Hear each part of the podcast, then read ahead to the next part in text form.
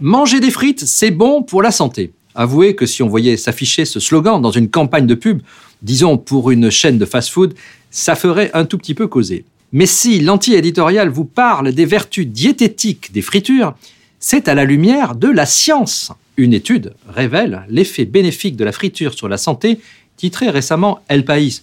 C'est le quotidien espagnol de référence. Vous le voyez donc, le slogan Manger des frites, c'est bon pour la santé est beaucoup plus sérieux qu'il n'en a l'air. D'autant que la recherche en question est réalisée en Espagne par un institut scientifique qui dépend de l'équivalent de notre CNRS. Précisons-le tout de suite, l'étude espagnole ne porte que sur la friture à l'huile d'olive, et plus précisément sur l'huile de grignon d'olive. Je vous explique.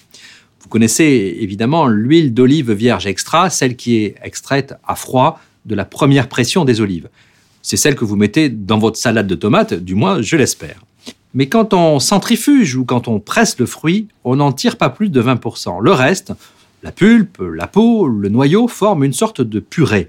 Et ces résidus, après une deuxième pression, ils vont produire l'huile que l'on va raffiner. Cette huile raffinée, mélangée de nouveau à de l'huile vierge, les Espagnols l'appellent aceite de orujo, les Italiens olio di sanza di olivo et les Français huile de grignon d'olive. Elle peut servir dans les fritures, elle est meilleur marché. Bon, je ne vous cache pas que chez moi dans le sud-ouest, on a plutôt un faible pour la graisse d'oie, mais ceci est une autre histoire. Oui, c'est une autre histoire car l'étude espagnole ne porte pas sur les recettes de votre grand-mère. Elle porte sur trois produits surgelés de grande consommation, ce qui est logique vu l'utilisation de cette huile qui n'a pas grand-chose à voir, il faut le reconnaître, avec l'univers de la haute gastronomie. Elle porte sur les frites, elle porte sur les croquettes de poulet panées, elle porte sur les nuggets. Elle démontre que les composants bioactifs qui sont présents dans l'huile de grignon d'olive ne disparaissent pas du tout à la cuisson si vous faites des frites, ils vont se transmettre dans les aliments. Or, ils ont un intérêt nutritionnel contre l'hypertension ou antidiabétique ou anti-inflammatoire. Selon les chercheurs, la cuisson des aliments dans l'huile de grignon d'olive dope leur qualité nutritionnelle. La friture enrichit la patate. Alors, un conseil, ne laissez pas vos enfants regarder l'anti-éditorial, sinon ils pourraient désormais vous réclamer des frites en prétendant que c'est bon pour leur santé. Mais soyons clairs, les études sur les frites sont rarement positives, qu'il s'agisse euh, du cancer de la prostate, du diabète, de l'obésité. Il y a même des chercheurs américains qui ont suivi la consommation de pommes de terre de quelques 4400 personnes pendant 8 ans, et au terme de l'étude, en 2017, 236 individus étaient morts. La consommation de frites à raison de deux fois par semaine minimum doublerait le risque de mortalité à cause de la friture et pas à cause de la pomme de terre. Mais parallèlement, cela fait longtemps que l'on vante les qualités de l'huile d'olive. C'est le fameux régime méditerranéen, ou même plus particulièrement le régime crétois. Vous savez, quand vous buvez chaque matin un verre d'huile d'olive avant de partir en mer ou de monter dans la montagne pour garder les chèvres. L'huile d'olive vierge extra, elle a juste été pressée, décantée, filtrée, elle n'a pas suivi de processus de raffinage, on n'y a rien rajouté, c'est un pur jus de fruits. Il paraît que grâce à cette diète, les Crétois de jadis vivaient très vieux. De très nombreuses études ont été menées, elles sont en général favorables à l'huile d'olive, soulignant ses vertus pour la prévention des maladies cardiovasculaires, voire pour la perte de poids. L'huile d'olive comprend des graisses, c'est évident, mais il y a aussi toutes sortes de composés minoritaires et même très minoritaire, à peine 1 ou 2% de la masse. Mais comme nous l'a si bien appris le camarade Lénine, pas besoin d'être majoritaire pour écrire l'histoire. Par exemple, dans l'huile d'olive vierge extra, une trentaine de polyphénols sont à l'œuvre.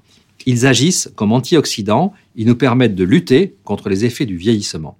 On a découvert aussi leur rôle positif dans le renforcement de notre système immunitaire, comme une sorte de fertilisant du microbiome qui donne à notre intestin son fameux charme discret. En 2020, une étude espagnole menée sur des souris formule l'hypothèse que l'huile d'olive, de grignon d'olive, aurait une potentielle action neuroprotectrice et anti-inflammatoire utile dans la prévention de la maladie d'Alzheimer.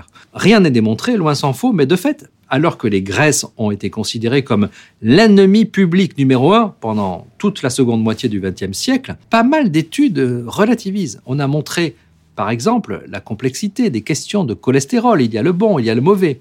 On a chargé, en fait, le vrai grand méchant, le sucre. Mais il faut le savoir, beaucoup de recherches sur l'alimentation sont financées par la filière agroalimentaire concernée. Et dans le cas de l'étude sur Alzheimer, comme dans celui de l'étude sur la friture, eh c'est l'organisme interprofessionnel de l'huile de grignon d'olive qui paye. Alors oui, bien sûr, en Espagne, cela suscite pas mal de critiques, en particulier de la part des nutritionnistes. L'huile de grignon d'olive cherche clairement à se refaire une réputation, une santé après un scandale alimentaire il y a 20 ans. On avait trouvé à l'époque dans certains lots des résidus de benzopyrène, un solvant cancérigène s'il n'est pas éliminé au cours du raffinage. Ajoutons que les données complètes de l'étude évoquée aujourd'hui n'ont toujours pas été publiées, ce qui est tout de même un peu gênant. Et pourtant, je vous le disais en commençant, elle a été très relayée par les grands médias et de manière plutôt enthousiaste. Bah, il est vrai que chez nous, on consomme moins de 2 litres d'huile d'olive par personne et par an, contre 10 de l'autre côté des Pyrénées. À l'échelle mondiale, la France produit moins de 1% de l'huile d'olive. L'Espagne, avec plus de 40%, est le leader incontesté du marché. Il y a donc un enjeu agricole, un enjeu économique, un enjeu culturel et même un enjeu identitaire. La science sert aussi au business. Aussi, je vous laisse avec cette pensée d'un célèbre chef catalan, Ferran Adria, qui est un grand chercheur en cuisine dite moléculaire. Comme il est facile de faire une friture, mais combien il est difficile de faire une bonne friture. Voilà qui mériterait une bonne étude scientifique indépendante. Dans le prochain épisode de l'anti-éditorial, on quitte l'Espagne, on part aux États-Unis, on ferme sa bouche parce qu'il ne s'agit plus de manger, il s'agit de lutter contre l'autocensure.